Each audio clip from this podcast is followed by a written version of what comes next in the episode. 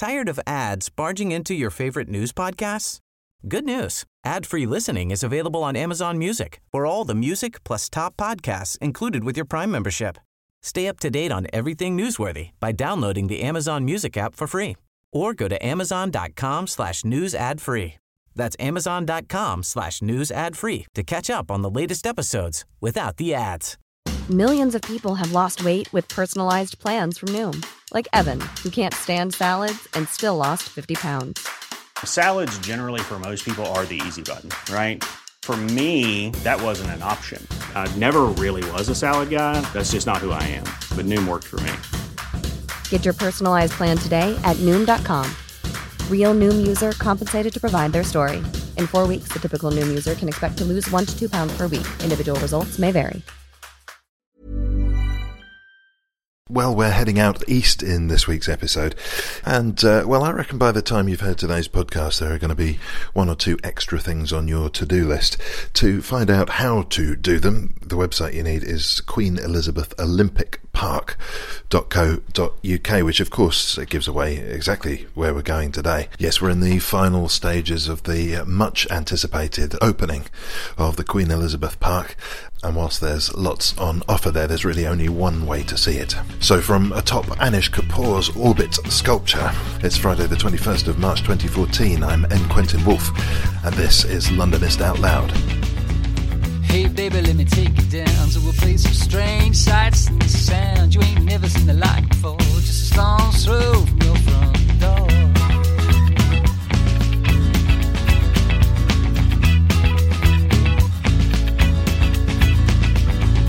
Hey baby, step out with me, see a piece of air, land and sea, some creep, some saw, down the road, jam branch store. My heart aches for some far off place.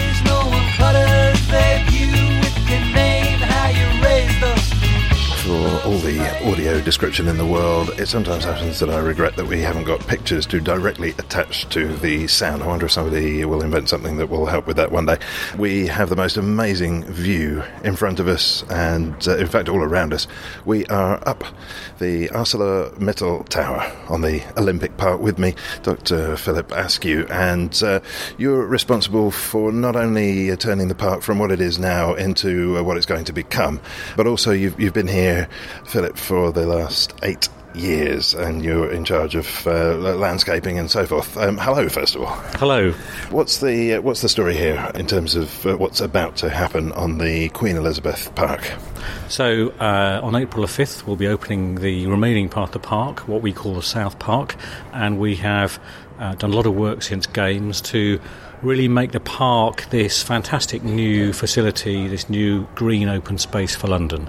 Um, and in particular, uh, we have turned what was very large areas of paving necessary for games into a series of gardens, if you like. Um, we've been working with some extraordinary designers uh, and horticulturalists, garden designers, plants people, to create a place which I think will be unique in London, in fact unique in the, this country, if not the world.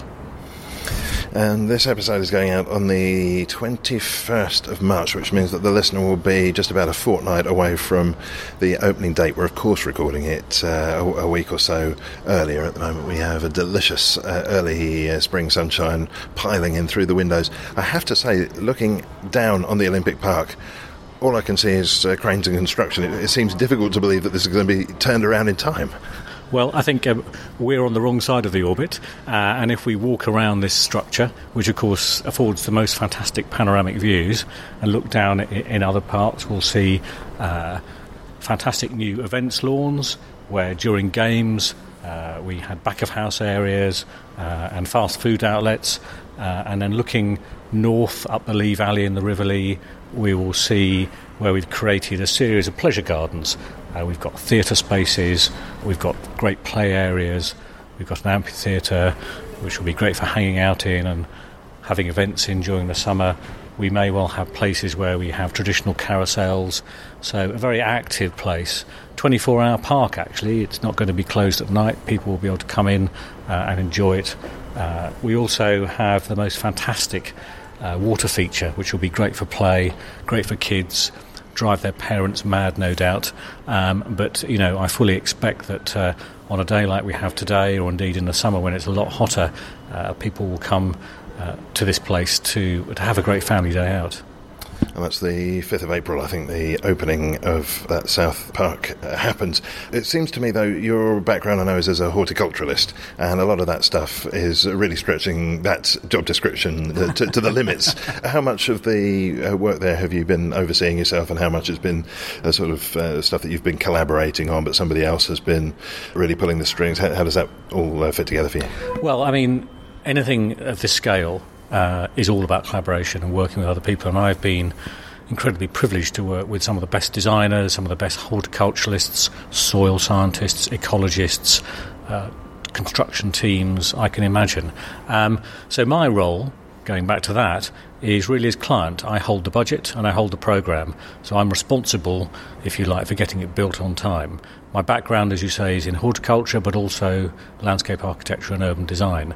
So um, I'm Uh, lucky or unlucky maybe in that I can look down a hole in the ground and have a fair idea about what's going on, but also I understand the bigger picture, master planning and urban design, and how really this park uh, and everything that's happening here will really change this part of London uh, and bring new opportunities. Well, I, I just know that we're going to find ourselves talking about how far this area has come, and uh, very, very much so under your eye and influence. What about you personally? How far does this bring you, this uh, project, from where you started out? Well, it's been the most extraordinary experience, and I suppose for me, the joy of working on a project like this is working, as I say, with a great bunch of people, all sorts of experts and designers. And for me, the best thing is I'm learning every day. I continue to learn about things uh, and work with people in a very collaborative way. Um, my journey has been since uh, two thousand seven, two thousand eight, when this uh, whole area was largely inaccessible. In fact, where the Orbit is, where we're standing now, there was a railway goods yard uh, below our feet, very polluted, neck-high in a particularly noxious weed called Japanese knotweed, which is uh, renowned for being a real pest. Uh, so completely changed this place from, from an area which uh, was perhaps off-limits to many people, perhaps unless they were doing things they shouldn't be doing. You know, we had uh, the largest fridge mountain in Europe here. We had uh, uh, lots of dumping up north uh, where the velodrome is, not where we are here, but at the other end of the park. We had the Tottenham Tip, uh, which uh, when I looked down a hole which was thirty foot deep and saw a Victorian street at the bottom, you realise that everything above it was, was rubbish from over a century ago. So archaeologically... No, I can't let us move on so fast from that one.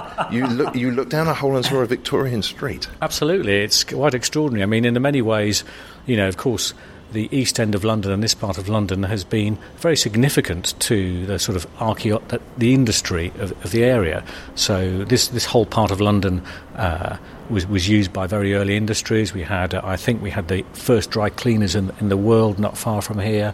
Um, going back in time, we had uh, mills and we had salmon smokeries and such like. We still do uh, in, in some areas. So it's got a very rich history with the River Lee running through the centre of it, and of course the River Lee is also arguably London's second river. It still provides a lot of London's water upriver. So it's fa- fa- fantastic history, but like many areas which have been industrialised for a long time, of course, perhaps in the past people weren't so careful about what they did with some uh, some of the waste that they produced. So of course when we started work on the park, we had to spend two years cleaning it up. You know, we cleaned over two million tonnes of soil in order to make the place safer in the future. Um, we dealt with our Japanese knotweed as well. Well, each of these missions sounds like a, a complex and, and challenging operation in and of itself. I, I know because I, by coincidence I, I realised I worked with the Foreign Office on a video that was going out to other countries about how they cleaned the park up, and uh, well, what you're talking there about the reclamation of the soil. Just that, what a, a, a feat, a cutting-edge process that was going on there. There was a huge emphasis, wasn't there, on making sure that, that sustainable processes were used. I think a lot of the transport was done by canal and so forth. Absolutely, right from the start, for all sorts of reasons, for the right reasons about uh, minimising emissions, minimising taking waste off-site. We did a lot of work. So, for example, the soil that we washed, we, we cleaned it. We actually had things we called soil hospitals on the park, which were these big bits of kit, uh, which helped us clean out and remove some of the worst material. Um, that meant that we could keep over ninety percent of it on site and use it uh, to form the landscape, to form the topography, if you like, um, and uh, and therefore we didn't need to take it away in lorries or on by rail and fill up holes in the ground somewhere, which of course is the perhaps would have been the traditional route uh, a few years ago. So in that respect, very sustainable. Um, yes, you're quite right. Uh, we took out and we bought in a lot of our materials by rail. We had our own goods yard, which was pre-existing, but we used it specifically for this. And also we built a, uh, we dredged and we built a, a wharf on the canal so that we could use that as well. So we really tried to use alternative approaches to uh, to getting materials in and out, for example. So going back to that early to the early days of the park, I could well imagine that you turn up here and you see what needs to be done and you start hacking through like an Amazon explorer or something through all this knotweed. But um, I, I was wondering whether the, particularly the habits of people, you know, if people are used to using this place for certain things, dumping fridges or whatever it might be, it's got a reputation as this is where you go fly tipping. I wonder whether those habits are maybe the, the knotweed on the organic side of things. Do, do they attempt to make a re- resurgence? Do they, are, they, are you always sort of fighting them back at the edges? Has that all completely changed now? Well, of course. I mean, I mean one, it's interesting, actually, because we identified early on if we got rid of all of this noxious weed, which was really important to do because it can damage foundations, it can push its way through paths. People have read about people who can't sell houses because they've got Japanese knotweed in their garden, for example. But we also recognise that in the future and in managing the park, of course, the River Lee is a great transporter of material. It's quite, it's quite interesting when we were building the park and cleaning up the river and waterways, et cetera. As an example, on a Monday morning, you often got quite a lot of footballs appearing in the river and being washed up because, of course, people were playing football at various places up and down the river over the weekend, and the ball would end up in the river and get swept down. So that was quite an intriguing, uh, intriguing sort of slightly apocryphal, but there was an element of truth in its story. But, of course, it can also bring down, you know, seeds and weeds of other sorts. So, again, we have a management process here, which means we just keep an eye on it. And we know that by helping to clean the river, by using some of the sustainable and biodiverse systems to clean the river and the waterways, we are doing other things. We're encouraging habitat, we're encouraging all sorts of mammals, um, birds, insects to come in. Uh, that all helps the process of making this um, part of London and the waterways here usable for all. Uh, staying back uh, seven, eight years before we come forward and talk about what's going on here now, as you started your work on the Olympic site, what sort of resources did you have to hand? And I don't know whether we can talk about budgets or not, that might all be top secret, but what sort of uh, person power or what kind of equipment, uh, or, or was it a case that you said what you needed and, and went from there? Well, we, we, we, we had to do a lot of work, and I suppose one of the things which we did was have a lot of, for want of a better term, process in place. So, um, for example, um, we wanted, as part of the landscape, to uh, plant a lot of the riverbanks. We wanted to have wetlands, very good for biodiversity, um, but also great to look at, uh, and also helping to clean the waterways up. So we wanted to create biodiversity, uh, habitat, wetlands along as much of the waterways as possible. In order to do that, we actually set up an experiment in the park well in advance. So we actually tried different ways of planting different sorts of plants on the water edge in the northern part of the park before we did any work there at all. And we did that for about eighteen months. And that was an invaluable piece of research and study, which actually said there were better ways to do things. What that meant was when we actually came to, to do the wetland planting, uh, which is, is quite extraordinary, is that it was very successful. So we... I like to think that we took some quite significant risks in terms of some of the approaches we did. We believe we built a pretty unique, globally unique park um, in terms of its aspirations, but we, we took those risks knowingly by doing some experiments, if you like, some science in the park beforehand, and and that was that was really part of the whole process. It was not about rushing in uh, and starting to, you know, do things willy-nilly, if you like. It was it was about taking a measured step, using real expertise. You know, in, in the case of the parklands, we consulted with the National Trust, Forestry Commission, Environment Agency, Natural England, all the people who have the real expertise in various aspects, in order to test our ideas, our designs, and to make them actually function and work in the best possible way. Oh, that's interesting. Okay, so it would be because when you said that you wanted biodiversity here on X marks the spot, that's where we want biodiversity. That that almost sounded like it um, uh, that was a decision that had been passed down or something. But were you involved in deciding that that would be the best approach for that particular area? How far back was your involvement? A number of different approaches. So before we before we did any work on the park, we actually studied, for example, we did a study of all of the biodiversity, all the different creatures, the different habitats that existed here. And indeed what we did is we then uh, actually collected all of the toads, the newts, the Uh, the things which were sort of living here. We collected them and actually took them off and reho- rehoused them, because otherwise, you know, they'd go underneath bulldozers and all sorts of heavy kit. So we, we were very careful about recording what we had uh, and about protecting it uh, and taking it away. We also incidentally collected seeds from the plants that were local to here so that we could bring them back later on. So we thought about that very carefully. And then, of course, we had a design team uh, which worked to a brief, which was uh, written written by me and others, experts in particular, and, and they produced a design, and that design was then tested using you know, using a range of expertise to make sure that it, it did a number of things. It had to do all sorts of things. So uh, it had to work for games, it had to work uh, for now, for transformation, and of course, you know, this is a... the largest new urban park in this country for over a century. So we wanted something which was going to be sustainable, which reflected current concerns, say, about climate change or heavy rainfall and flooding, uh, a growing urban population, um, but also a place which uh, in one hundred years' time would still be here and would be a lot better than it is now, because the great thing about parkland and landscape is, of course, it is that from day one it starts to get better. Very different to a building. Yes, and we were talking to an expert horticulturalist over at Chiswick House and Gardens just a couple of weeks ago, and he was talking about the, the way that somebody involved in gardens and landscape has to think in the dimension of time as well. Mm, absolutely, and I think that's what uh, it, that, that that's what makes a landscape, parklands, green spaces in cities so important. We know that green space is good for people. Uh, it's good for people's psyche. It's great place to cycle and run and jog and relax in, and uh, as as populations grow, as London, as we know, is growing fast, um, these sorts of green spaces will become really important.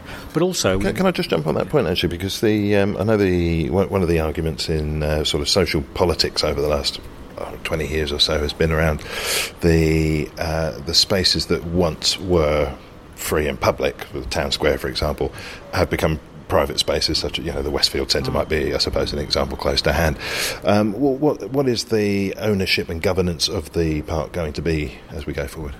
Well, in simple terms, the parklands uh, and indeed the areas around which are being developed are owned by the London Legacy Development Corporation, which is a mayoral development corporation, uh, with its brief really to to take on legacy, which of course was the promise of games. That was what it was all about. It's about how can we really used games as a lever to align the quality of people's lives, their aspirations, their educational opportunities, their, their lives, if you like, with the rest of London. Because the east of London, uh, and, and I'm sure this is the case in many other cities, has always been the sort of second cousin to the west, if you like. The west has been where the wealth is, the west has been where the development's been. It's, it's, it, it, it's a fact that people have lived longer in West London than in East London. So the intention here is really to bring East London up so that so, so there's no disparity, if you like, um, and and the, and the games is that big massive lever, which means that we have managed to do things here which otherwise wouldn't have been possible or would have taken a huge amount of time. And on the back of that now, of course, we can develop this area, we can provide education, we can provide homes, we can provide jobs, um, uh, and the park Uh, and the opportunities left by games are really the, the things which lever in that opportunity, if you like. In terms of the park and, and how it's owned, it's owned by the L L D C, the London Legacy Development Corporation, managed by us. It's free, it's open uh, all hours, well, certainly the South Park is. Uh, the North Park is a much greener, more biodiverse, quieter area, so we will to an extent restrict access at night there. We we think that's important and a useful thing to do. But the park is is is, is, is like all other London parks, it's open to all. Where are the uh, the differences? Because I, I know there may be some, and of course very few parks have quite as much going on here as uh, you already do and, and plan to have going on. Are there other uh, differences that we might notice? Well, I think I think the difference here is that we have, unlike many other parks in London, which are extraordinary, Uh, it has some of the best parks in the world. V- Victoria Park, just a stone's throw. Victoria Park, not from here, and of course the Royal Parks, the Central London Parks, et cetera. The difference about with this park is, firstly, of course, it, it is a product of of the Olympic Games, so it has some history there, and of course it has these fantastic venues. It has the Orbit we're in, the stadium, the Aquatic Centre, Copper Box, uh, the Velodrome, et cetera. So it's a very active park. Uh, and then we have a landscape which weaves it and really brings it all together, which makes it a place um, which is going to be Uh, great for people. It connects parts of London which were previously difficult to get across, so it connects east-west, uh, north-south. Uh, ultimately, you'll be able to walk up the Lee Valley, uh, up into the, really the countryside, if you like, and ultimately you'll be able to walk south down towards the River Thames. So fantastic connectivity, which of course makes a big difference to how cities and places work. It has uh, fantastic transport connections now, probably the best in London, really, with Stratford getting better in a few years when uh, uh, when Crossrail comes here. Um, but it also, as a, as a park, as a landscape, it, it, it thinks about the future. Uh, it thinks very much about biodiversity. So, for example, fifty percent of the parkland, or almost fifty percent of it, is designed as habitat. Doesn't mean it's exclusive to insects and bees and whatever else might live here, but it has a very different philosophy behind it, which is that in urban areas where there's not a lot of access to green space, it's really important to have ecologically diverse space. So, for example, we have four frog ponds in the park. Uh, fantastic things for frogs, not surprisingly, uh, invertebrates, insects, et cetera, but also great for education, for kids to come here from local schools to learn about the sorts of things that live in them. You know, we have two otter halts in the park, so specifically designed for otters. Um, we know there are otters not so far up the Lee Valley, near Walthamstow, and we hope that uh, as the water conditions improve, as the opportunities for feeding improve, otters will find their homes down here. So those are just two examples of over seven hundred different wildlife installations around the park for all sorts of all sorts of birds and creatures. Could I jump on that with a stupid question? No. No, that'll please you. Uh, well, I, I know there are quite a few uh, nature reserves tucked in around the city, and, and some of them in quite surprising places, and uh, not so very far off the beaten track either. What, what, what are the differences between a small nature reserve and the, the areas of the park that you've just been uh, talking about there? What are the different principles at play? Well, I think the main difference, really, for me, is that a nature reserve is what it says on the tin. It's a reserve. It's protected specifically for nature. Access is often allowed, uh, but it's um, often restricted in some form or another. What we're doing here is having a park which encourages biodiversity in nature. So we want a place that people can really enjoy, can play in, can picnic in, can come and see events in, but also one which works for biodiversity in nature as well, so that people... Uh, without the scales being tilted too far that way. The scales, without the scales being tilted too far.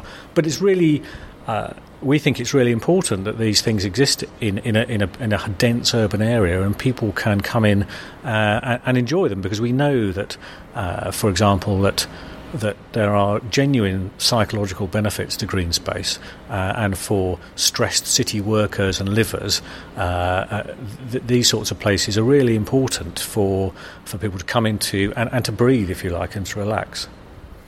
We'll come back to talk uh, in much more detail about the landscape and the, the park and what's down below us, but you, you're right to remind us that we are up the tower, and it's difficult not to spot the tower from anywhere in East London. I've got to say, while we were talking, I was delighted to notice over your shoulder, because there's work still going on here and there's a few bits of work equipment behind you, there's a Henry the Hoover.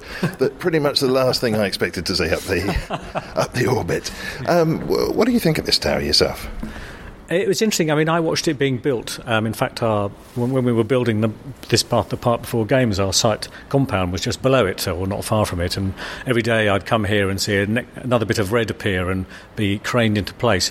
I, I, I personally quite like it, but I recognise um, uh, that it, in my mind it's a, it's a Marmite moment. Some people like it and some people really dislike it, uh, which is fine, you know, of course. I think with these sorts of things, and it, and it is a an art piece, if you like, or albeit an observation platform as well. I think with these sorts of things, you need to give them time. I mean, I remember when the Angel of the North was proposed and built many years ago, there was a lot of derision, if you like. A lot of people said, what is this about, and why on earth are we spending all this money, and all sorts of things like that. Now it's seen as a sort of the entrance to that, that part of the north of England. It's seen as a an emblem, as a symbol, if you like. So who knows, maybe this will do the same thing. I think one needs to give it time and see. Mm. We should uh, describe the uh, tower itself. I've been keeping an eye on the thing over the last few years. I wasn't quite sure what I'd expect to find in the drum-like room at the top of it. How, how far up are we, by the way, do you know? Uh, I think we are... Uh, crumbs now. I used to have these sorts of facts etched into my brain. Um, I think we're about uh, one hundred twenty metres up. But I could be wrong. Yeah, I, I, you probably, you yes, the, the, we're looking at some of the publicity here. one hundred fourteen metres in the air. In fact, um, I was interested in the uh, the number of steps. Does it say it on here? Oh, no, it's not on this one. I think it's something like two hundred fifty odd steps that uh, bring us up to. In fact, I've got it on that bit of paper. We'll look at that later. uh, it's, a, it's about two hundred fifty steps. We were just trying to find some comparisons. If you uh, wanted to walk up to uh, this observation deck, it's about half of what you'd uh, do if you were putting in the, uh, the the effort at St Paul's Cathedral. But of course, you can come up by elevators here, and they shot us up at high speed, and uh, we've arrived in a deliberately airy room. I think the idea uh, is, is to create a sense of instability, which is quite an unusual thing to go for at the top of a tower. Um, could you talk about these mirrored panels, because these seem particularly unusual to me? Well, the mirrors are really about uh, when, when, when you come to this you come out of the lift and you come into this space, you, you're confronted by this fantastic view over London. You can see Canary Wharf, you can see the Shard, uh, you can see some of the other peculiarly shaped buildings which are appearing in the centre of London. So you get this stupendous panoramic view. But in addition to that, you get these very careful and cleverly designed mirrors which reflect the view in various ways. So, for example, where we're standing and looking out towards Canary Wharf, um, uh, on, on both sides of us are these mirrors which actually show the same view but upside down, um, and then as you move around the mirrors, they are uh, curved and worked in a particular way to to, to, to to give this very peculiar perspective of London, um, and, and this part of London. And so, for example, as we're walking along here, uh, we, we we were seeing the city upside down, and now we're looking at ourselves in what looks a little bit like a funfair mirror, um, slightly distorted, quite intriguing and quite interesting. I, I feel like I'm seeing myself on a Um, on a three D cinema screen. Yes, it's a bit like one of those sort of uh, giant cinema screens, isn't it? And uh, quite quite interesting. And then as we carry on walking round and, and look back again, we'll get we'll get more views um, of, of, of the city and of places. And the idea is that we've got a, we've got a view of Henry again. We've now got a view of Henry now. Uh, yes, can't quite work out whether Henry's upside down or what, but um, you get these interesting sort of takes on on London and its skyline, which I think. Of course, the view is fantastic, there's no doubt about that, but in a way, it sort of adds a different flavour and level to it. Shall we uh, peer out at a particularly interesting bit? Where would be the best, best vantage point to uh, get a glimpse of your work? So at the moment, we're looking down towards Pudding Mill Lane, Uh, D L R station. Oh, before before you go on, Pudding Mill Lane, can you do you happen to know the provenance of the name? I don't, I'm afraid, no. No, no it's I've a wonderful wondered, name, yeah. It's a fantastic name.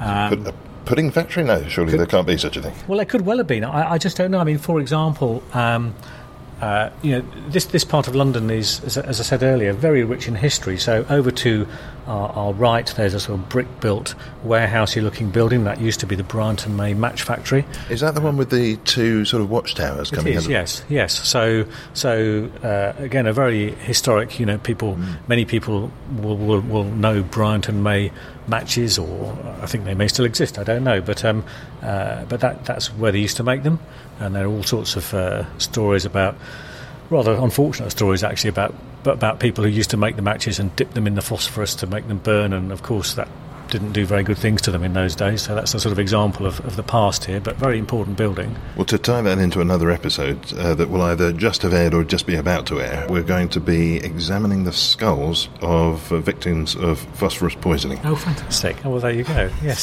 So there's a bizarre tie-in. Um, below us is one of the canals which uh, runs, uh, you know, one of the, one of, part of the canal network in this in this part of London, um, uh, and then. Um, We've got the, the Greenway, which uh, is the uh, walkway which runs um, through this part of London. You can see people walking on it now.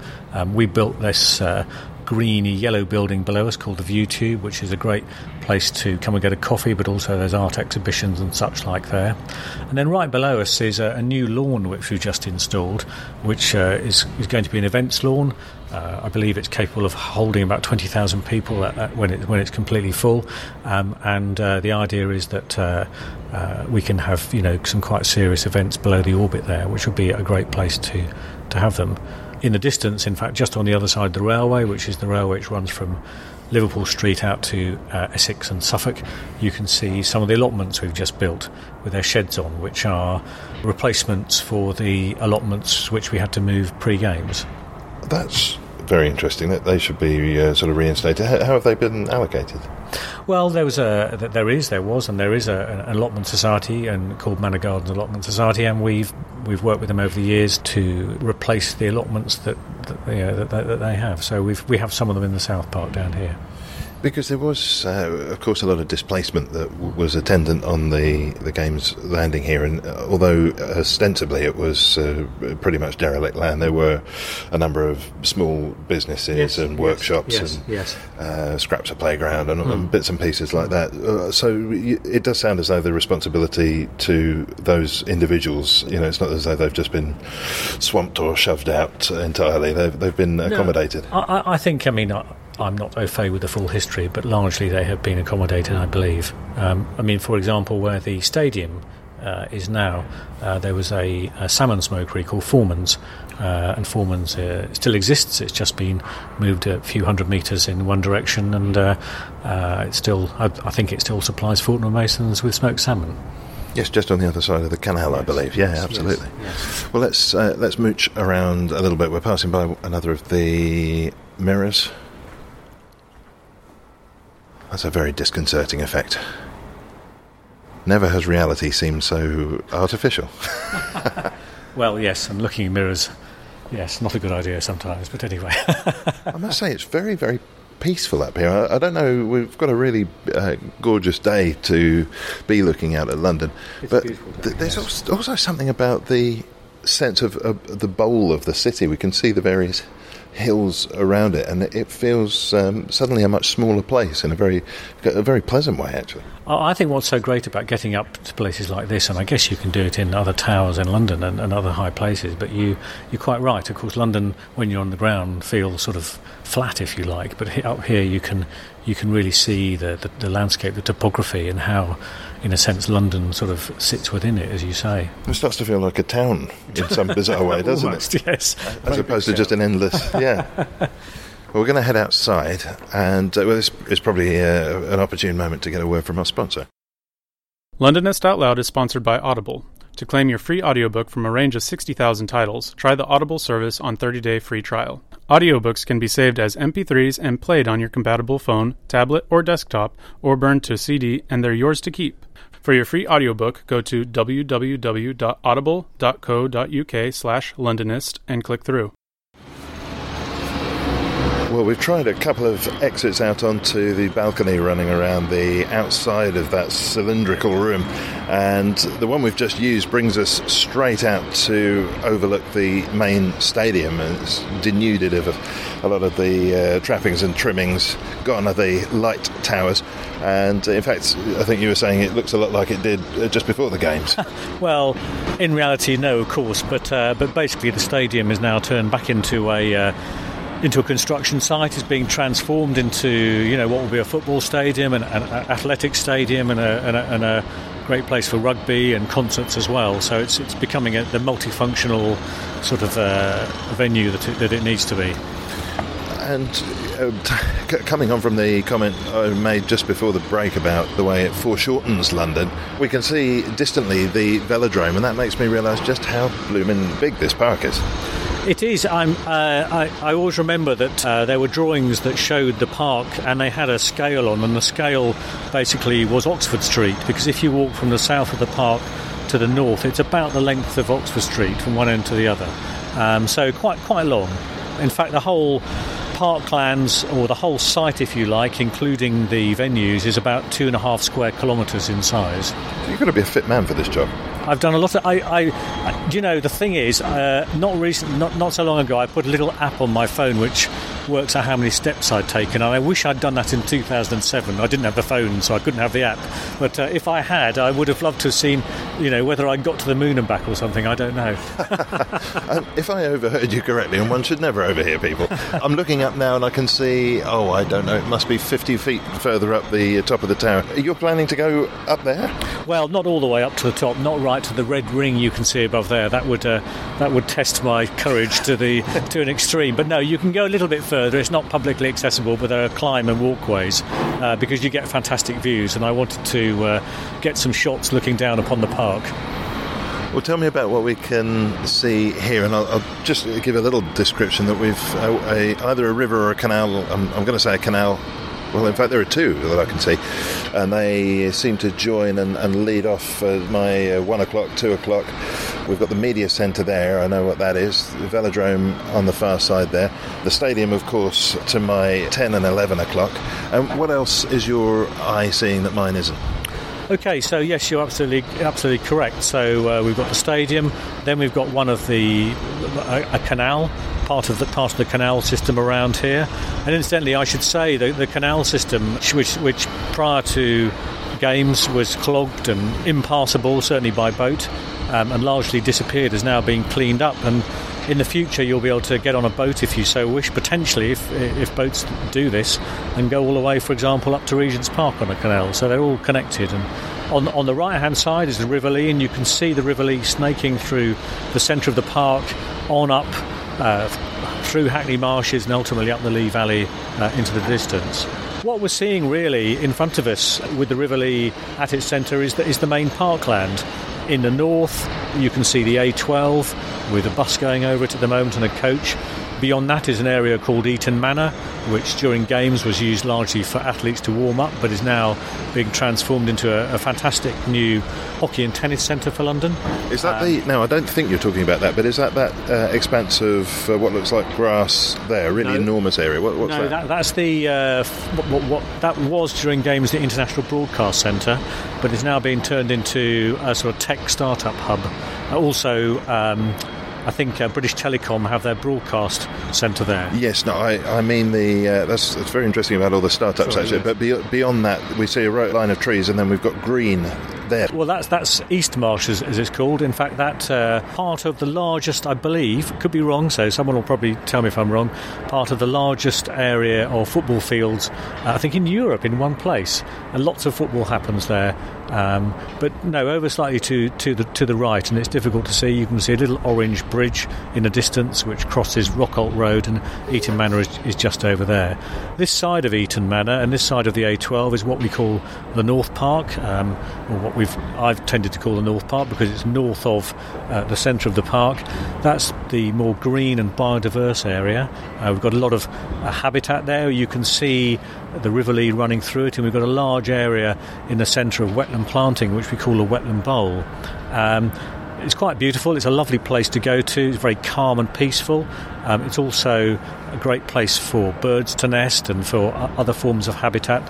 Wasn't there before uh, games. Um, Uh, but also it uh, performs an important function in that when we have very heavy rainfall, that whole area is designed to flood. The reeds disappear underwater, and in doing that it actually protects over five thousand properties upriver from flooding. Uh, and I think this is a, a very good example of how you can use landscape in particular to mitigate the effects of heavy rainfall, something of course which recently has been very much in the headlines. I wonder what lessons you've learnt from opening up various parts of the park to the public about the impact that having people arrive here in the in this new way has on the park. Well, I think it's, in some respects, it's early days. Of course, we've had some very big events in the park, big concerts, um, uh, various other sorts of things. I think that what I've learnt, which is encouraging, is that the park is pretty robust. For example, um, I was lucky enough to be able to come in here during games when, uh, at its height, we had two hundred fifty thousand people in the park, and come in here a week after games or so and take some photographs, and the most extraordinary thing is you would never have known anything ever happened. Um, and I think that's testament to the way the park has been built and designed, and to the great team of people who helped put it all together. That must be very gratifying. That's uh, that's one uh, clear way of endorsing your choices, right? Absolutely, I think I think it is, and and and, and uh, it, it's a great endorsement of, of, of the design and, and of the way that it was built, and and, and the, the real workmanship that went into it, if you like. Great team of people, as I say. Um, I think it'll be very interesting in the south of the park where we are here in in the orbit. We're looking down upon. Um, uh, you, you can see an area where there are uh, uh, some pine trees, um, some interesting-looking sticky things coming out of the ground, some red paving.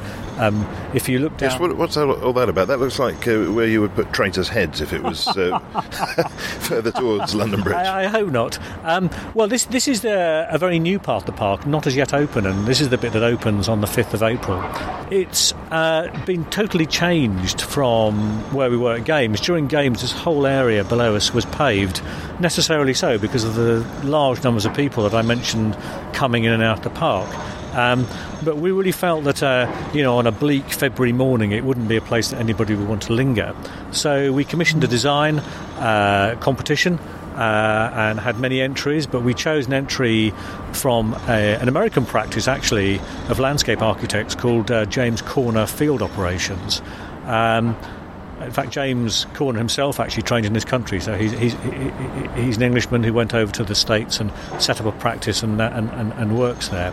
Um, The interesting thing about uh, his team and his design is that it's really created a series of spaces which can be used for all sorts of different purposes during the day and the night. So we have uh, great play areas, we have an amphitheatre space, we have an outdoor theatre, uh, we have an amazing water feature which, uh, if you look down below us, you can see this sort of what looks like a squiggle in the ground, which is... Uh, uh, hundreds of jets of water which we can play with and create this amazing play feature for London. Um, so so we really have this incredibly dynamic sort of uh, place for people to come and play, to eat, to picnic, um, to have events in, to get wet, do all sorts of stuff, which we think is going to really lift the nature of this place. I've, I've got pro- probably the most boring question that I could uh, could drum up here, uh, but I'm asking because I'm interested. Uh, what, what, in terms of the challenges that you faced uh, throughout this project, and maybe they're the challenges uh, offered by the, the land itself, or perhaps uh, externally, I'm not sure. What, what's what's been the big one? Well, I think hmm, that's a very good question. Is it really? It is a very good question. Well, I, I think I think well, for example, the challenge here was to do a lot with a very challenging part of uh, part of London, uh, as we've mentioned before, an area which was polluted, which had all sorts of issues, um, and to to get it done on time and on budget, if you like, um, for Games and indeed now for transformation. So, for example, uh, the two years following Games, we built almost as much landscape as we did before Games, but in half the amount of time. So we've had to work very, very hard in a very focused way to get that to happen. Um, the challenge is, and I think this is the same with all projects like this and many smaller ones, is getting people to work successfully together in many ways. If you get people to work successfully together and you have the right sort of team members, if you like, then then, then the technical challenges become less of an issue. You can find your way around them. Well, it's interesting you say that, because the people that I've run into who are connected with the, the Legacy organisation so far on the way to the interview, uh, some, some office buds, some people on site, have all spoken in really warm terms about you. And clearly uh, part of your job must be uh, watching the clock and uh, looking at the clipboard and so forth. So that, that must be quite a challenge personally in terms of your management style to keep everybody uh, happy and smiling, uh, but uh, bringing things in on time. Well, my view is that, um, yes, of course, I'm responsible for getting it built. Built and making it happen uh, on time and on budget, but um, the best way, in my again my view, to do that is to have a great team which works together. If you've got a team which works together, which collaborates, um, which says, yes, we've got it wrong, what can we do, or there's a problem here or whatever, then then then there's usually a way to solve it, um, and, and and and to get, most importantly for me, you know, when people walk away from this project and, and they finished it, to feel proud of what they've done, that they've they've created a, a unique new part of London, which is going to be here, you know, f- for all intents and purposes forever. Are you going to be here for all intents and purposes forever? Or is there a point where your work here is done? Well, um, I'm going to be here for a bit longer. Um, we'll see what happens. I, I, I carry on my work. We have other projects which uh, need to be built on site. For example, um, in fact, looking ahead of us, you can see the combined heat and power plant, the C H P plant, which is that rusty coloured building with the red stairs and the chimney. That's that's the... That's the uh, piece of kit, if you like, which delivers all of the energy for the park. That looks um, deceptively old school. It, it it's it's it's a fantastically um, modern piece of sustainable power generation. But beyond that, and, and along the along the Lee navigation, the canal that you can see there, where we we are creating a, a new parkland, which will really help knit Uh, Hackney Wick and Hackney into the park. So one of the things which we really want to do is to is to, is to bring this totally new and for many people unexplored part of London, and to really link it closely to these historic and important lived-in parts of London, so so people can feel, you know, this this this is this is not an imposition. It's a great new opportunity. Uh, you know what we haven't touched on so far is uh, housing, and uh, I know that there is much talk of housing. Where is this housing? So, um, where, or sh- I should ask, where where is this housing going to be? Well, some of it, in a sense, is already here. If you look off into the distance, so you can see the velodrome, and slightly to the right of the velodrome, you can see what during games was the Athletes' Village. The Athletes' Village is now being turned into into residential apartments, uh, fifty percent of which will be affordable and fifty percent which will be privately let, so a, a good mix there. To the left of that you can see a sort of construction site, really, between that and the velodrome. That's Chobham Manor, which is the first bit of housing which we built on, on the park. It's uh, primarily family housing. It's already on site. Um, I believe um, the first people will be moving in perhaps even sometime next year. So that's that's a real sign of, you know, we haven't we haven't stopped after games. We're, we're, we're motoring, if you like. And, and when we talk about housing, we're talking about blocks. We're talking a mixture of housing. We're talking about houses with gardens, and we're talking about apartments as well. Now, how, so, uh, it's sorry to jump in. It, it seems as though there's not much evidence uh, so far of, of houses. Houses is that, uh, are they going to be later additions? No, there will be houses. Houses over there. So um, the north of the park really is seen as a as, as, as, the, as the great place to put housing around. It's a it's a, it's a beautiful park and landscape setting. Great place for people to come. Um, in fact. Uh, Difficult to see, perhaps, from, from where we are here on the orbit, but um, between what was the Athletes' Village um, and the velodrome, just slightly to the left, there's a small dark-coloured building, which is the North Park cafeteria and restaurant. Um, it's, it's called the Timber Lodge, um, and also associated with that is the most uh, fantastic natural play area uh, where children can climb uh, and can swing uh, and can do water play, um, and so you can imagine that uh, when that housing is built and occupied, it'd be a great place for families to come out to. I wanted to say something about Hackney Wick, actually. There's a rumour going around that Hackney Wick station is to be moved. Do you know anything about this? Well, I know that um, I know that we're doing work on Hackney Wick station, but I, I must confess my ignorance in that, because I really genuinely don't have much to do with it, um, or anything at all. Um, My mind has been rather focused on the park. Yes, you've got one, one or two things to I've think had about here. Things to do, yes.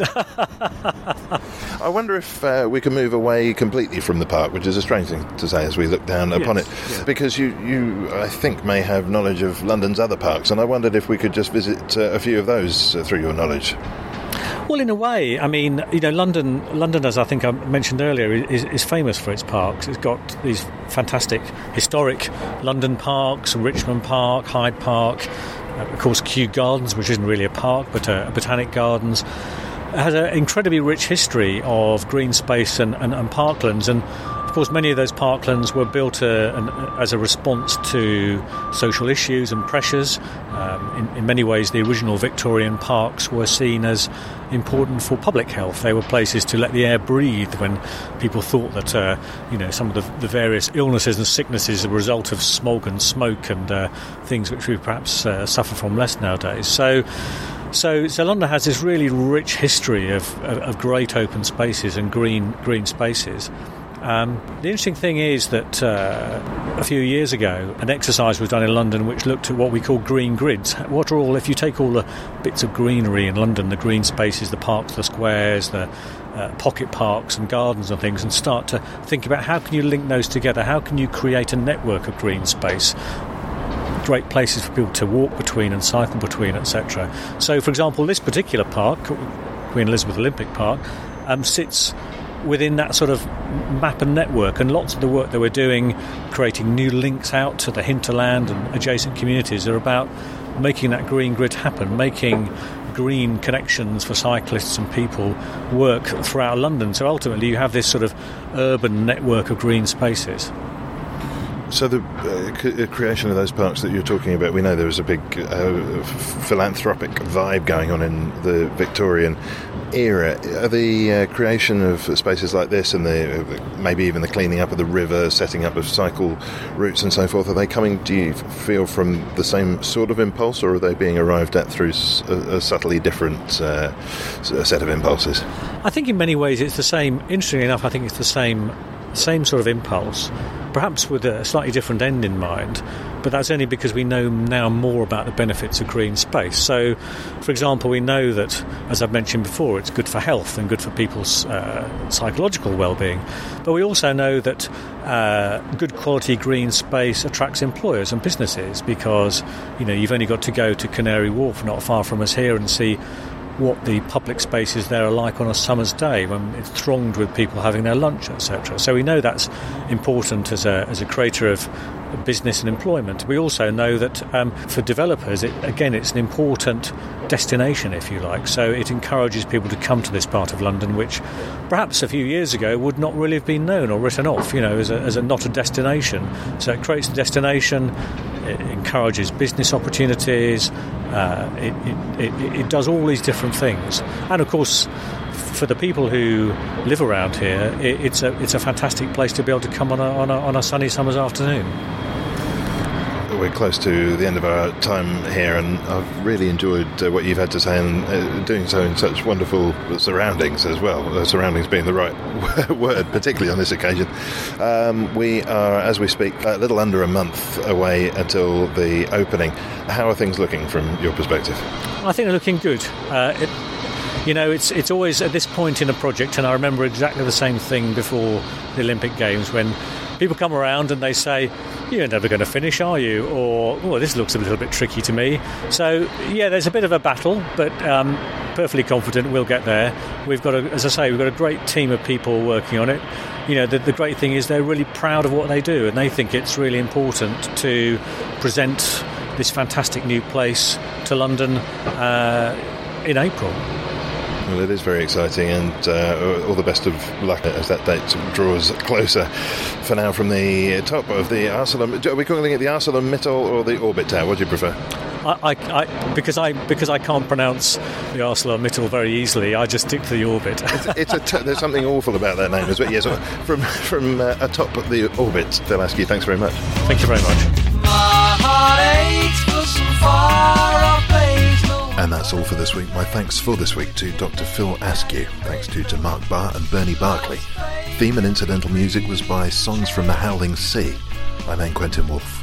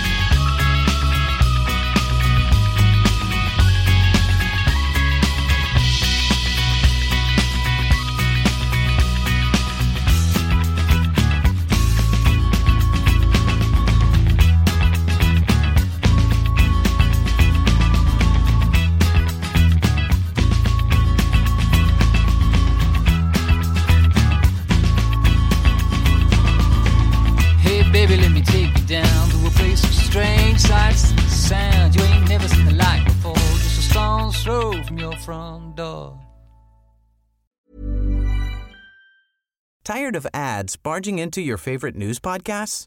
Good news. Ad-free listening is available on Amazon Music for all the music plus top podcasts included with your Prime membership. Stay up to date on everything newsworthy by downloading the Amazon Music app for free or go to amazon dot com slash news ad free. That's amazon.com slash news ad free to catch up on the latest episodes without the ads. Waiting on a tax return? Hopefully it ends up in your hands. Fraudulent tax returns due to identity theft increased by thirty percent in twenty twenty-three. If you're in a bind this tax season, LifeLock can help.